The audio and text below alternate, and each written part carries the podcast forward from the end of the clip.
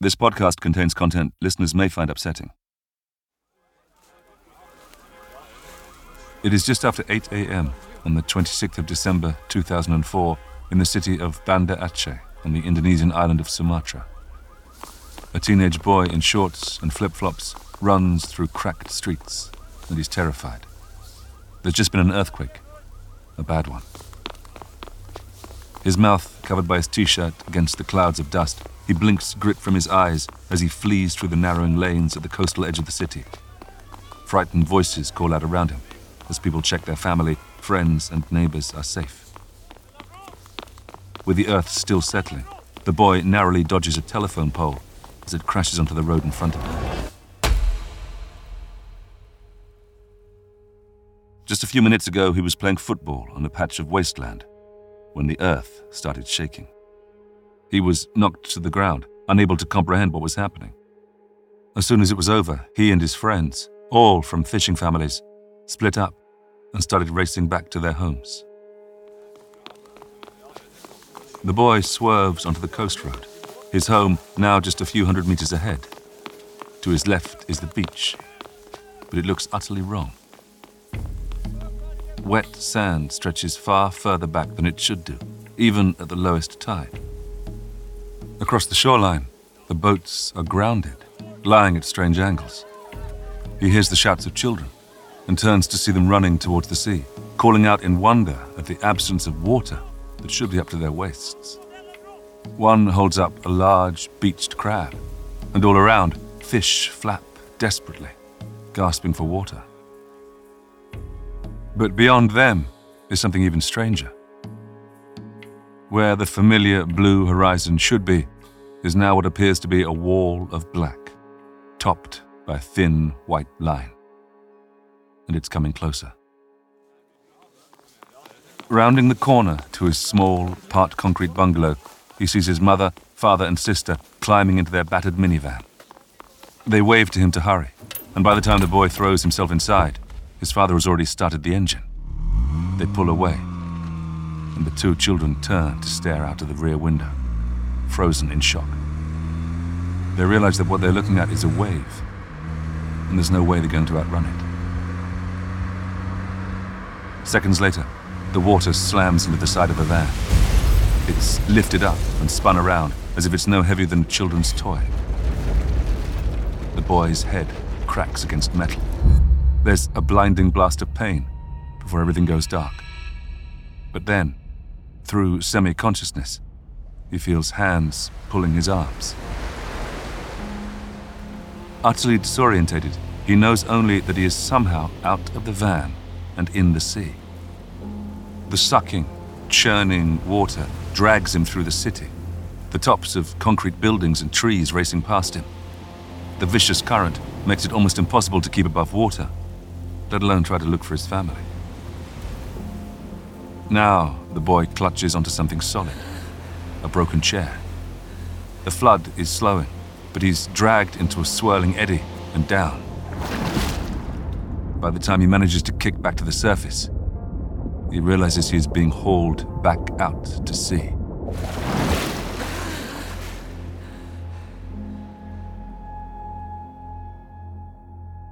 When the tsunami finally subsides, this boy, like tens of thousands of others, will be deposited on an entirely unfamiliar shoreline.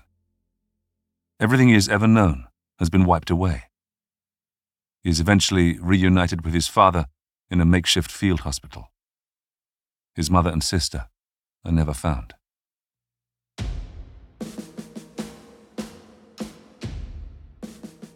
The Indian Ocean tsunami of 2004, also known as the Boxing Day tsunami, remains the deadliest natural disaster of the 21st century and one of the worst in recorded history. Banda Aceh in Sumatra was one of the worst hit areas, closest to the earthquake that caused the deadly wave. At least 275,000 people were killed by the catastrophe, which impacted 20 countries and traveled the entire breadth of an ocean. So, what caused it? Why did it kill so many? How did it hit with no warning? And has enough been done to limit the effects of such an event if it happens again? I'm John Hopkins from Noiser. This is a short history of the Indian Ocean tsunami.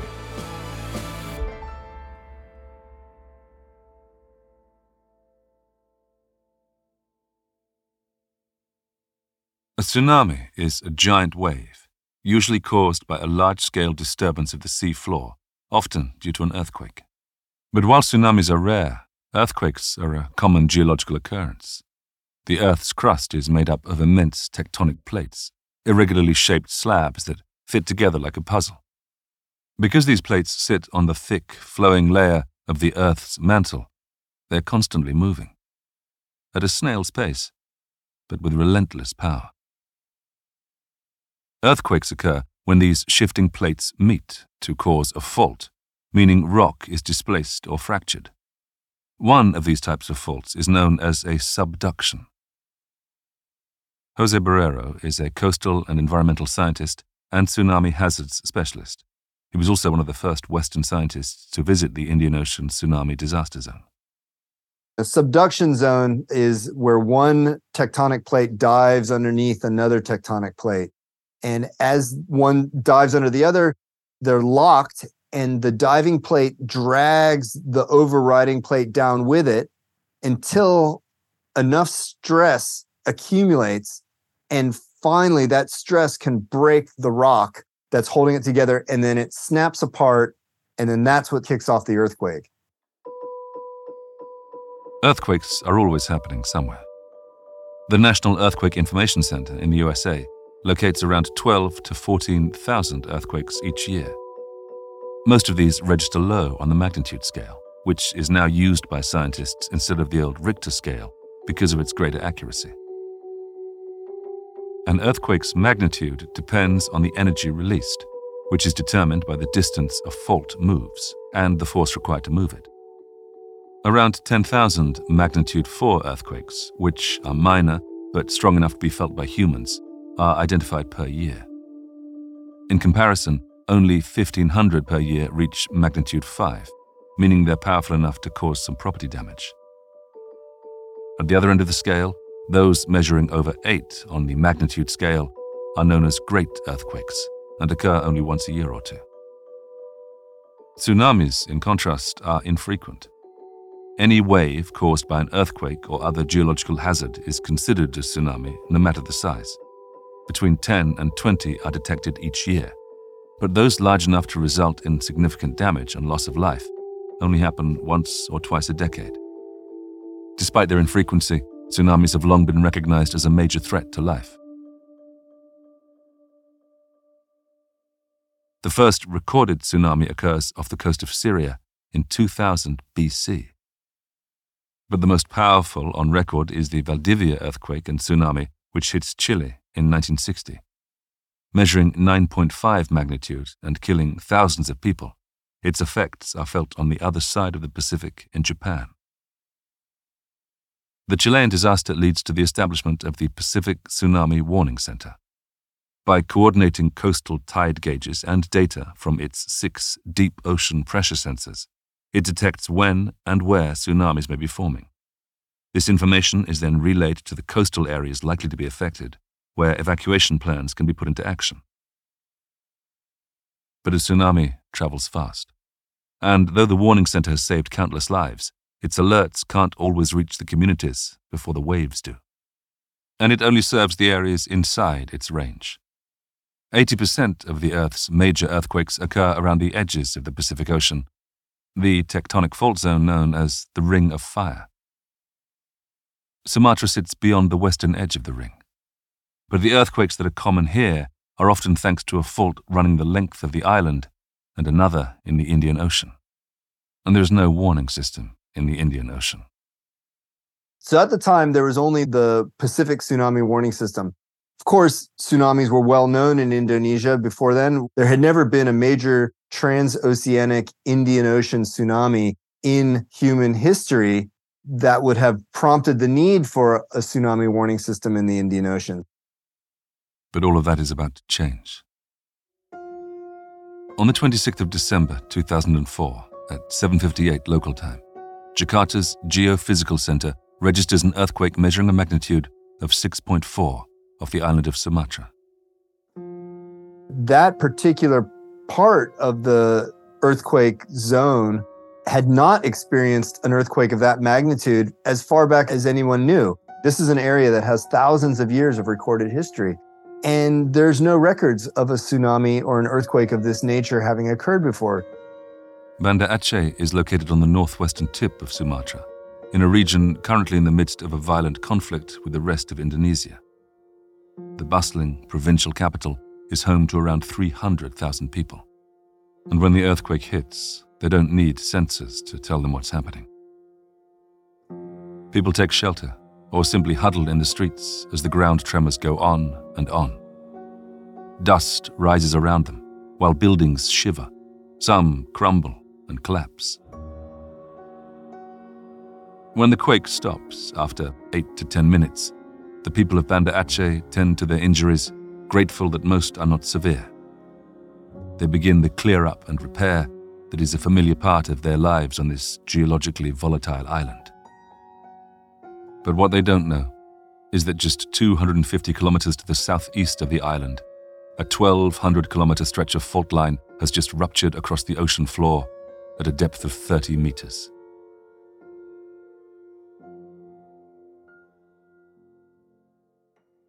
The energy released is 23,000 times that of a Hiroshima type atomic bomb, enough to displace billions of tons of water. And that water has already formed a lethal wave, which is now hurtling towards them at up to 800 kilometers per hour.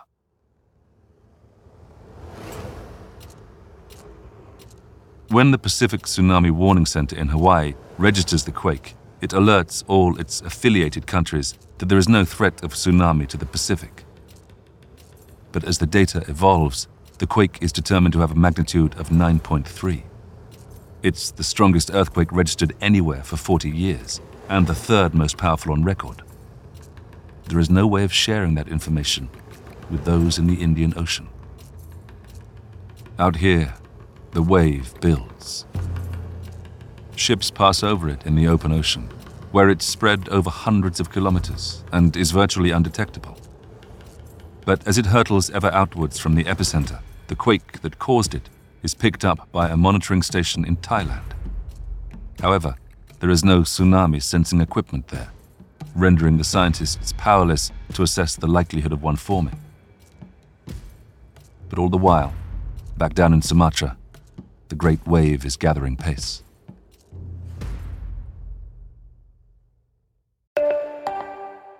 This episode of Short History of is brought to you by Factor.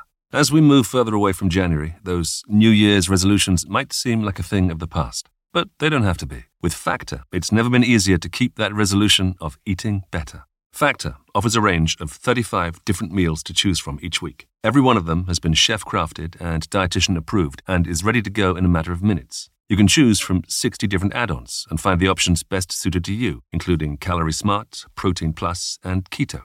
Something I love about Factor is that the meals are no prep and no mess. They come ready to heat and eat, so you don't have to spend hours prepping, cooking, or cleaning up after. I do not like washing up. I do like this. No matter what you're looking for, from breakfast pancakes, healthy smoothies, or midday bites, you can find it on Factor. Someone in the Noiser team has actually been sampling Factor's food. I am jealous and I cannot wait to hear what they think. So, what are you waiting for? Head to factormeals.com forward slash shorthistory50 and use code shorthistory50 to get 50% off. That's code shorthistory50 at factormeals.com forward slash shorthistory50 to get 50% off.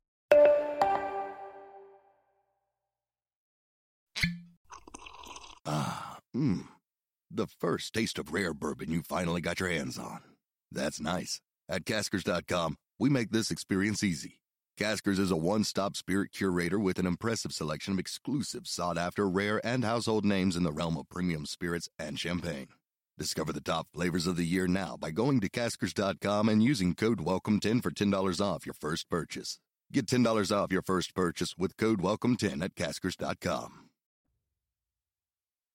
The word tsunami is Japanese for harbor wave, so named because it's only when the affected water reaches the shallows that it appears as a wave at all. Because they're powered by geological force, the entire mass of water from seafloor to surface is displaced, unlike normal wind generated waves that only affect the top layer. When a tsunami nears its first landfall, as this one does as it approaches Sumatra, it decelerates as the seabed rises. The front of the wave slows, and when the back catches up, it transforms it into an unstoppable wall of water. Only 20 to 30 minutes after the earthquake, at around 8:20 a.m. local time, the tsunami strikes the shorelines of the Sumatra and the Andaman and Nicobar Islands. If you were standing on the shoreline, you would have just see this line of white water way out on the horizon that just kept coming towards you. And it would be moving probably slower than you would think.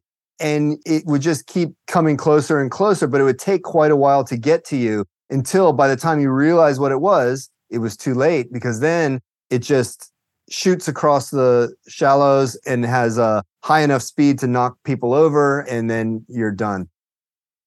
The waves are 35 meters high, rising in places to 50, the height of an 18 story building. Banda Aceh, home to thousands of people, is decimated in minutes. Trees are uprooted as easily as grass. Vehicles and anything freestanding are swept up in the churning water. The homes of entire communities splinter into matchsticks, joining the concrete and metal pilings of larger buildings in the roiling current. The debris makes the tide all the more deadly, and few people engulfed by it will survive. Gathering a lethal load of wreckage, including trucks, boats, and roofs, the tsunami barrels into the built up areas of Banda Aceh and up to five kilometers inland. And it moves fast. At the leading edge of the tsunami, and we're at a place that's about three kilometers from the open ocean here in the center of Banda Aceh, and the people are actually walking faster than the leading edge of the tsunami. And they're sort of at a little medium trot and they're staying ahead of it. But then as the water gets deeper and deeper and comes in more and more, it goes faster and faster and faster. So the speed picks up as the water gets a little bit deeper and as it's channeled through the city streets. So the concrete buildings themselves act as flow guides and speed up the flow through the city streets. Some reports state that three initial waves hit Banda Aceh. But once a tsunami makes landfall, it becomes as unpredictable as it is destructive. What happens is that when waves interact with shallow features, they actually split apart and break into subharmonics of different ways, and then nonlinear effects start to take over. So it's waves upon waves upon waves, and then there were some big ones and there's some smaller ones, and they all overlapping and interacting. As the tsunami proceeds down the east coast of Sumatra, dozens of villages are wiped from the map. Indonesia will ultimately count around 170,000 dead or missing. Lack of basic education supercharges the death toll. When they see the wave, most people have no concept of what it is. Confusion and panic reign, and there simply isn't any time to take action. And when the water recedes, what's left behind in Sumatra almost defies comprehension, even for the most experienced disaster experts. It was basically kilometers inland from the shoreline, completely flattened, all trees removed, all houses removed, all of the dirt removed, everything. And then it would hit the slope of the hillside, which would maybe a kilometer or two inland. And then it stripped off all of the trees all the way up to an elevation of maybe 15 to 25 meters uniformly over 100 kilometers of the coastline. Banda Aceh is a very flat city. There's some big rivers there, so it's a big flat river plain. And the tsunami penetrated there three, four, five kilometers in places. In the minutes following the retreat of the water, survivors cling to trees and huddle on taller structures, petrified of further waves. If they were swept up in the water, they are lucky to be alive, typically badly bruised and lacerated by the debris or nursing broken bones. The pressure of the wave has forced sand, splinters, and filth into their sinus cavities, an environment ripe for infection. Many have breathed in the muddy, bacteria laden water, which will quickly form a pneumonia type infection known as tsunami lung. The force of the surge has ripped off clothes and shoes. Survivors are left to stagger over treacherous piles of rubble, utterly disorientated, possibly far from where they were when the wave carried them off. The tropical heat beats down on unrecognizable shorelines, where the bodies of victims who were alive just minutes before now form part of the wreckage.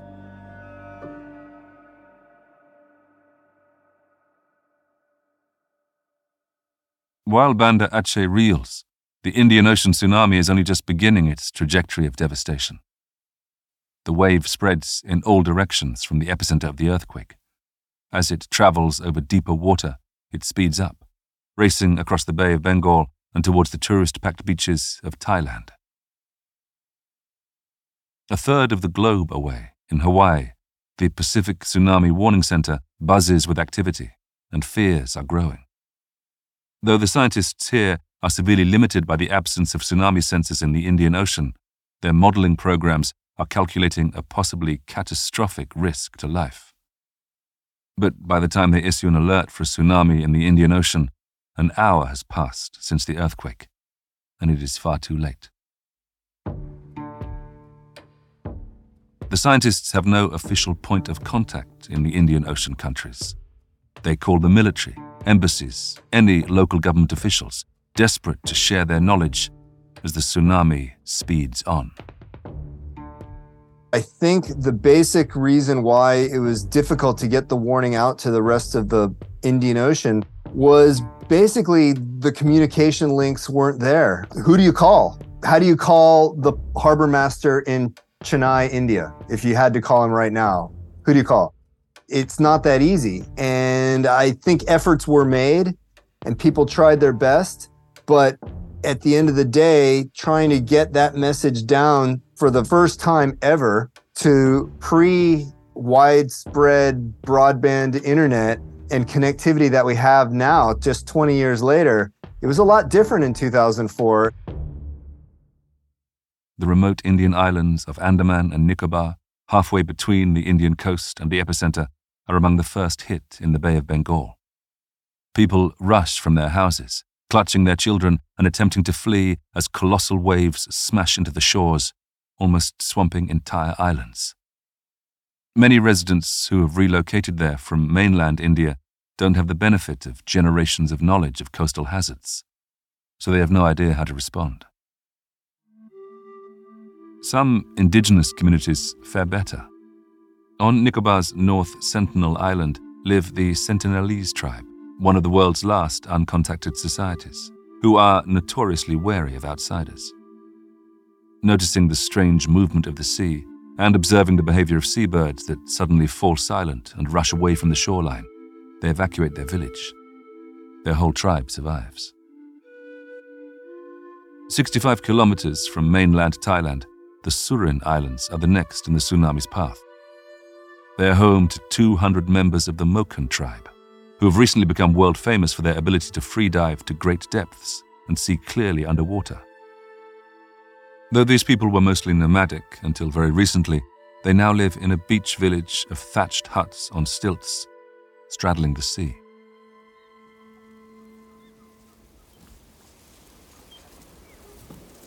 It is mid morning on the 26th of December 2004 and a young Moken fisherman is cruising across turquoise waters, hand on the tiller of his long-tail boat's outboard engine. Other fishermen are working their own boats nearby, each with their own halo of seabirds squawking above it. Looking back towards the land, he can just make out the shape of the stilted housing of his village, silhouetted against the yellow sand. He pauses above one of his squid traps, then slips into the water and dives down to check it. When he's down there, he feels a slight suck of water, as if he's being drawn slowly back. But he turns his attention, nonetheless, to the cage of bent bamboo. It's empty, so he leaves it where it is. But as he blinks into the water, his vision clear, he sees a fish powering towards him, a type he doesn't recognize. It's silvery, and he catches a glimpse of transparent needle teeth and small, flat eyes. He springs to the surface and hauls himself back onto his boat. Shaking off water, the fisherman frowns, thinking how strange it is to see a deep sea fish so close to the shore. And now the boat begins bobbing inexplicably.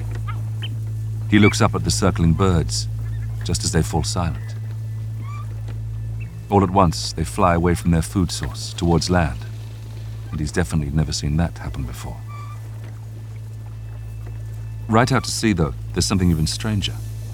When he spots the white crest, he presumes it is a giant ship of some kind, and the noise that seems to be coming from it is certainly like an engine. But inland, the fishing boats that usually float in the bay are sitting at strange angles along the sand shore. The stilted legs of his village's huts are no longer in the water. Laboon. The word springs into his mind, the word the elders use to describe a deadly wave that eats people. The other fishermen are already standing, watching the water in horror. He tries to warn a tourist paddling serenely in a kayak and another churning tracks of wake on a jet ski. Behind them all, the wave is charging closer, a mountain of water. He knows he has no chance of beating a wave like this to shore. An experienced fisherman, he realizes his only option is to treat it as he would any wave. So he revs the engine hard and steers directly into it. He maintains his course, despite the tiller jerking his hand and the spray of the white water blinding him. His long tail boat climbs up and up impossibly high until he's certain he will topple backwards. then suddenly, he's weightless, cresting for just a moment before slamming down behind the colossal wave.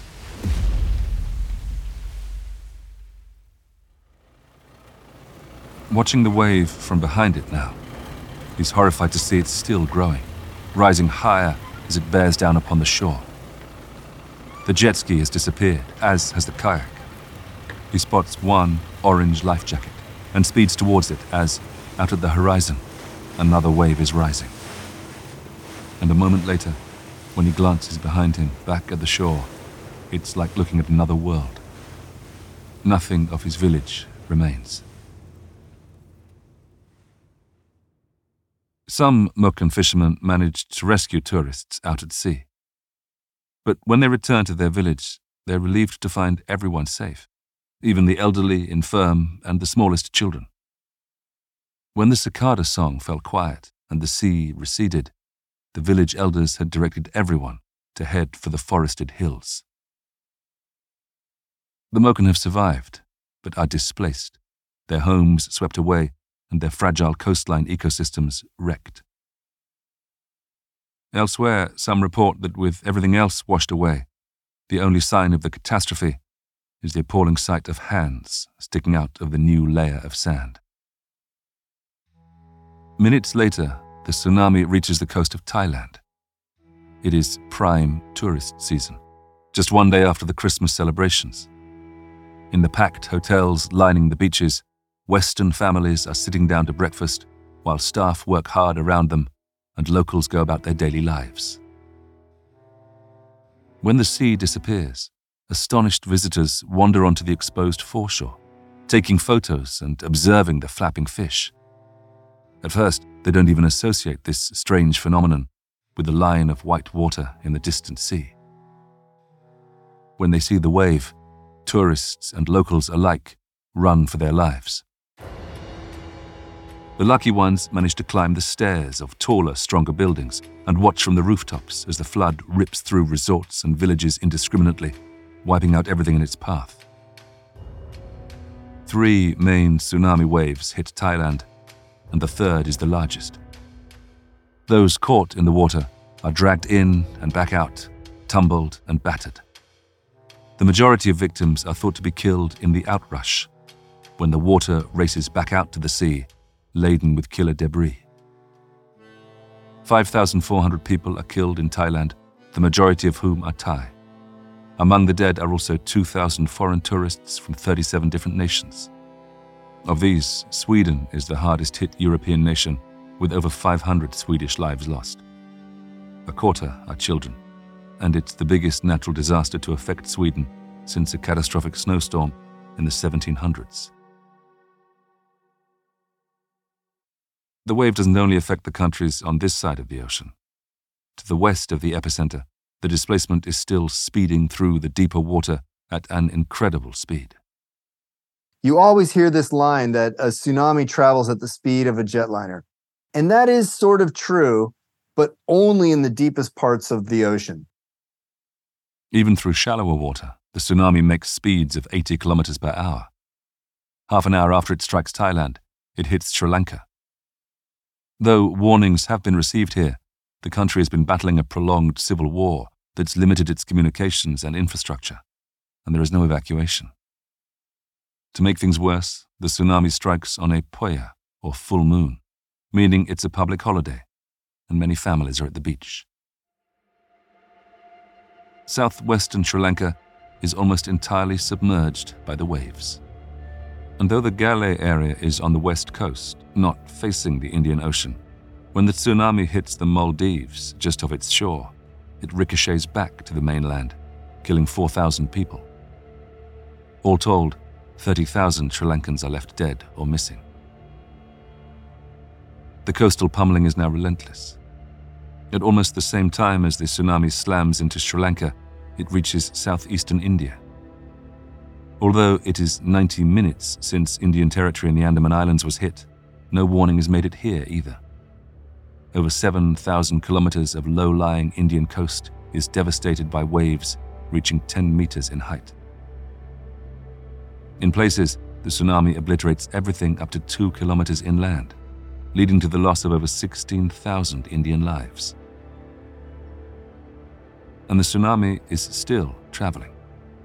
Now, 7,000 kilometers from its source, almost twice the distance from England to the USA, it hits the east coast of Africa with waves of up to 10 meters. One vulnerable fishing town in Somalia suffers 300 deaths. Many more are rendered homeless, with drinking water ruined and countless homes and livelihoods destroyed. The only place that manages an official and coordinated evacuation is Kenya, and as a result, the fatalities are limited to just one person. The last casualties swept out to sea are in South Africa, many hours later, and a full seven time zones away. As the waters eventually start to settle, the decimated coastal populations of the Indian Ocean struggle to comprehend the devastation. Police, hospitals, and local organizations bring medical supplies into the disaster zones, but the need is unfathomably great. Clean water, food, and shelter are all an immediate issue.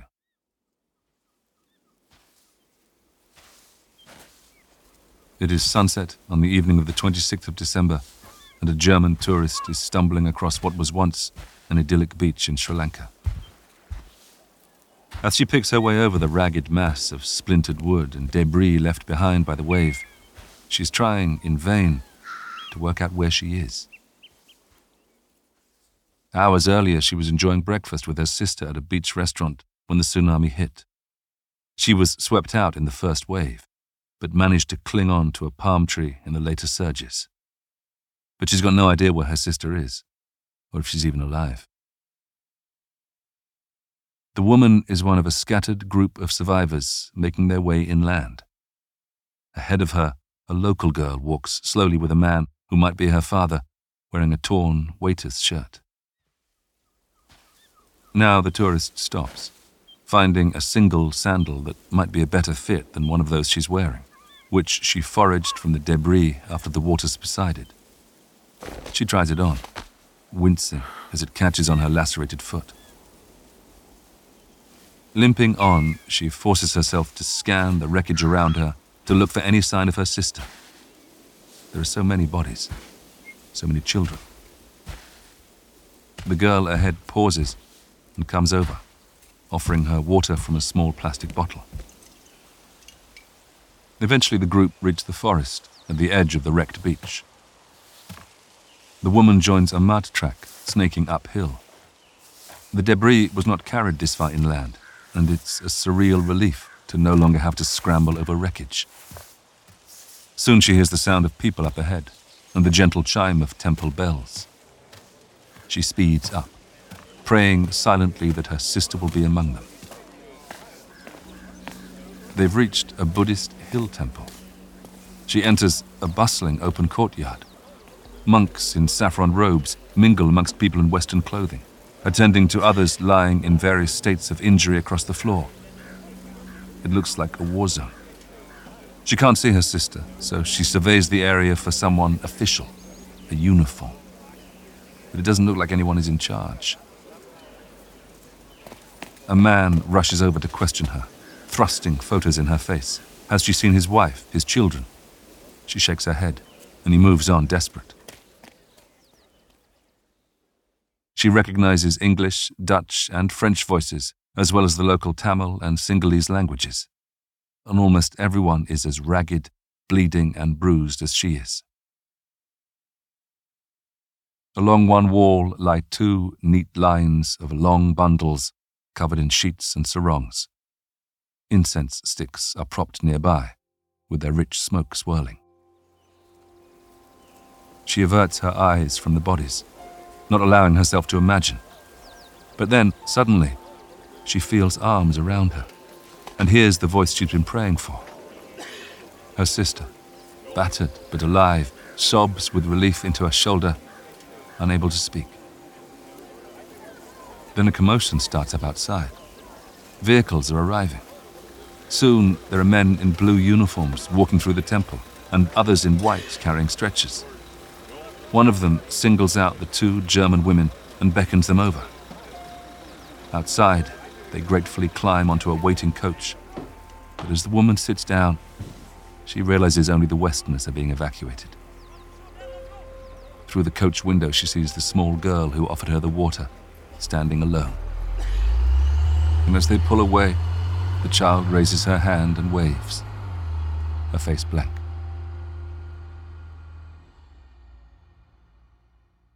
Tourist areas undergo extensive evacuations to get Westerners repatriated. But the thousands of locals whose homes have been destroyed have nowhere to go. The catastrophe is soon classified as a global tsunami, with its waves detected in every ocean over the next 24 hours. Scientists discover that the Earth has literally been rocked by the violence of the earthquake, shifting on its axis by around two and a half centimeters. In the disaster zones, help moves in. It was just pure survival for the first few days. And the Indonesian military moved very quickly. At that time, Aceh was in a civil war with the rest of Indonesia. So there was a large military presence in the area. I believe that they would have stepped up straight away and gotten involved in the rescue and recovery. But I think in those first stages, it would have been extremely difficult to find survivors. And there probably wasn't a whole lot that could be done, especially in some of these remote communities where there would have been limited medical options and you were basically on your own. After tsunami, efforts focus more on relief than rescue. After two to three days, most of the victims have been found, and those with severe injuries are beginning to succumb particularly in remote and cut off areas without water. Authorities must clear tons of wreckage to reach pockets of survivors and provide treatment, and major efforts are needed to restore water systems. The Indonesian military ships bring in desalination equipment with assistance from the US military, who reached Banda Aceh within days. On the ground, in the worst hit areas, the horror is unrelenting. I do recall seeing buildings with thousands of photos and notes and people pinning things up. It was all written in Indonesian, of course, but you could just tell that they were all looking for this person. I'm looking for this person. If you've seen this person. And those were pretty haunting, those billboards that were everywhere.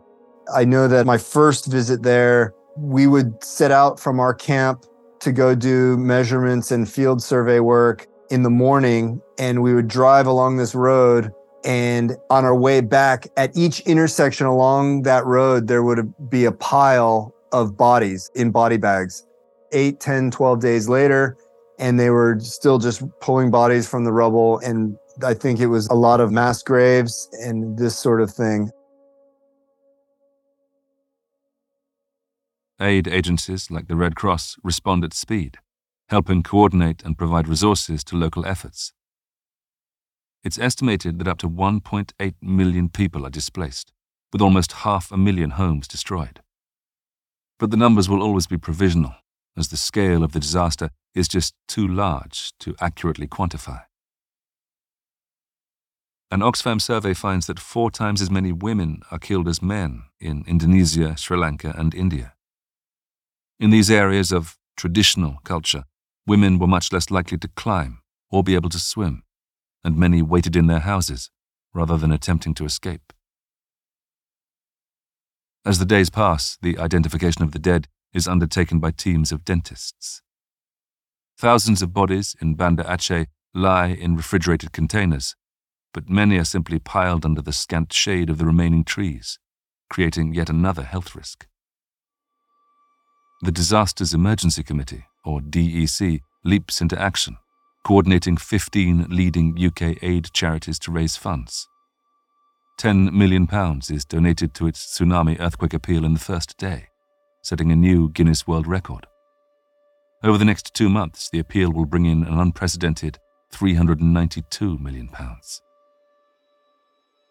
The organisation decides that the money should be spent over three years instead of its usual 18 months because member agencies are faced not just with recovery work, but wholesale reconstruction.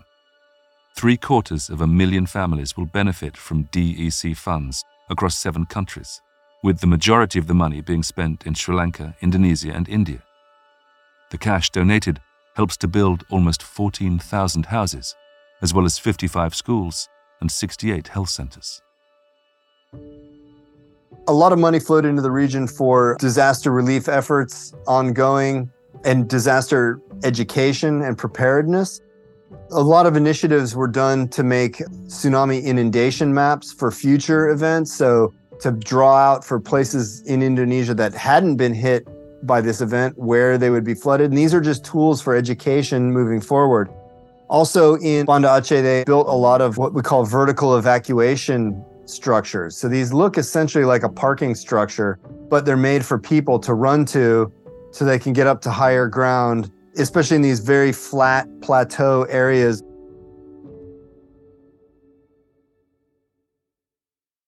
In the wake of the 2004 catastrophe, tsunami studies moved to the forefront of disaster management research. The next year, the Pacific Tsunami Warning Center's responsibilities expand to include tsunami guidance for the Indian Ocean, the South China Sea, and the Caribbean Sea. But its authority to issue warnings remains limited. When we had the 2004 event, and basically a quarter of a million people were killed, and the entire Indian Ocean basin was affected, a lot more people noticed, and the tsunami research community really expanded. And the amount of resources put into tsunami research just expanded exponentially. So it really did do a lot for pushing tsunami as an issue that needs to be confronted globally and scientifically. So in that respect, we are now better informed and we know more and we're more appreciative of the hazard. And hopefully that information keeps percolating along. Experts looked to Japan as an example of a tsunami aware population alongside a technologically advanced warning system and rigorous evacuation procedures. But there's only so much that can be done for coastal areas close to the epicenter of a major earthquake.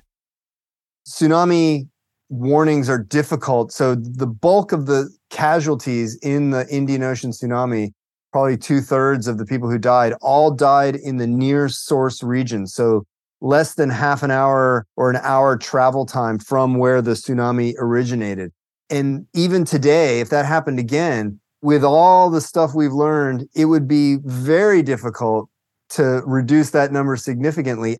And this is because in the near source region, when you have just that half hour to 45 minutes or maybe less to react, there essentially is no time for an official government warning saying evacuate. Four years after the Indian Ocean tsunami, a multinational disaster management board implements an early warning system for tsunamis in the Indian Ocean. 22 sensor laden buoys cost half a million dollars each and go online in 2009. But schools of fish gather in the electric fields emitted by the buoys' computers, drawing poverty stricken fishermen whose livelihoods have never fully recovered from the disaster. Within months, some of the equipment is being raided for its copper wiring that can be scrapped and sold. Funding cuts soon lead to poor maintenance. And even if the system had been maintained, it's no guarantee of protection. When a Pacific earthquake of 9.0 magnitude takes place in March 2011 off the coast of Japan, tsunami sensors kick into action. The population is warned of an incoming tsunami of around 6 meters. But knowing that they're protected by an extensive reinforced sea wall, many are not overly concerned. They've had warnings before, and the waves haven't been as big as predicted. But even with the latest technology, tsunamis are impossible to forecast with certainty. This time, the waves are double the predicted height. They surge into Japan's coastal cities, engulfing the sea wall and knocking out the Fukushima nuclear power station.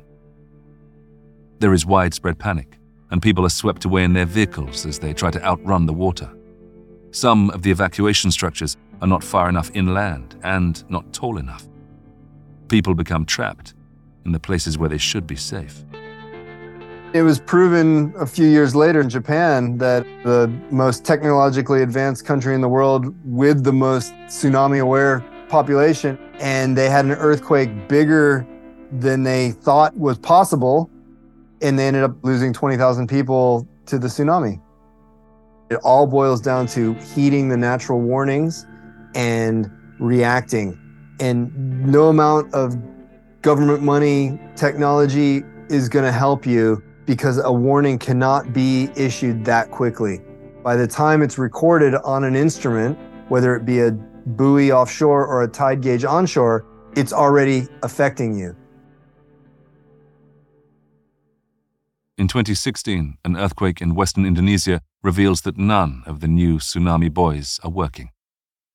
Though Banda Aceh is now equipped with tsunami sirens, the earthquake knocks out their power. A text message alert system fails to activate, as many cell phone towers have already been destroyed. But this time, no one watches the wave in confusion. Communities know to flee on foot to evacuation structures and high ground. Though over 4,000 die and 10,000 are injured, without the lessons of the disaster of 12 years previously, it could have been much worse. Looking ahead, experts know that prediction is an inexact science. In the 44 years between the Chilean tsunami of 1960 and the 2004 disaster, there was no other single tsunami event of such a scale. But it seems like that time of relative geological calm may now be over. We've had a flurry of events, you could say 2004, 2010 in Chile, and then 2011 in Japan, with Samoa thrown in there in 2009. So there's been a bit of a flurry. Now, we may sit and not have another major tsunami event for another 50, 100 years. Who knows? Or we could have a giant one tomorrow. You just don't know. And so that's why tsunami education awareness is a generational effort and has to be continuous and ongoing. When it comes to tsunami hazard management, rather than being led by the technologically advanced nations, it would be wise to learn from the indigenous communities. Tribes such as the Moken and some of those in the Andaman and Nicobar Islands survived. Their knowledge of the sea, with their lives lived close to nature, meant they could make the observations that saved them. It is immediate action that saves lives. What practical action can people take heed the natural warning. So if there's the saying, long or strong, get gone. And that's just the bottom line to it that if you're in an earthquake prone zone and you feel strong ground shaking that lasts for a long time, just go to high ground immediately.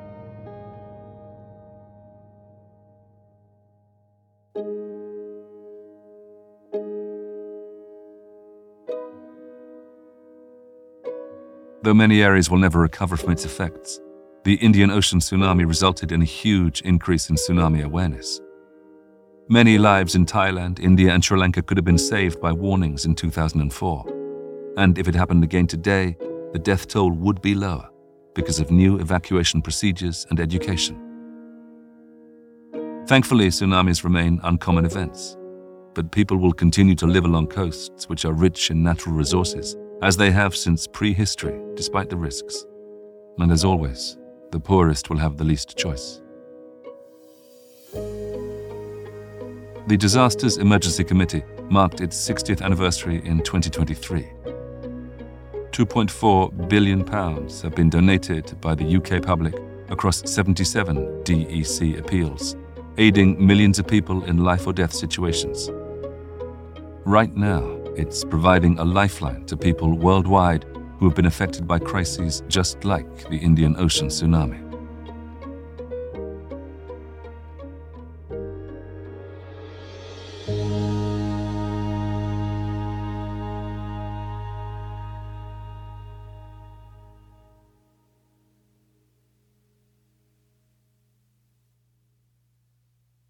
Next time on Short History of, we'll bring you a short history of Boudica. Is a personification of Britannia.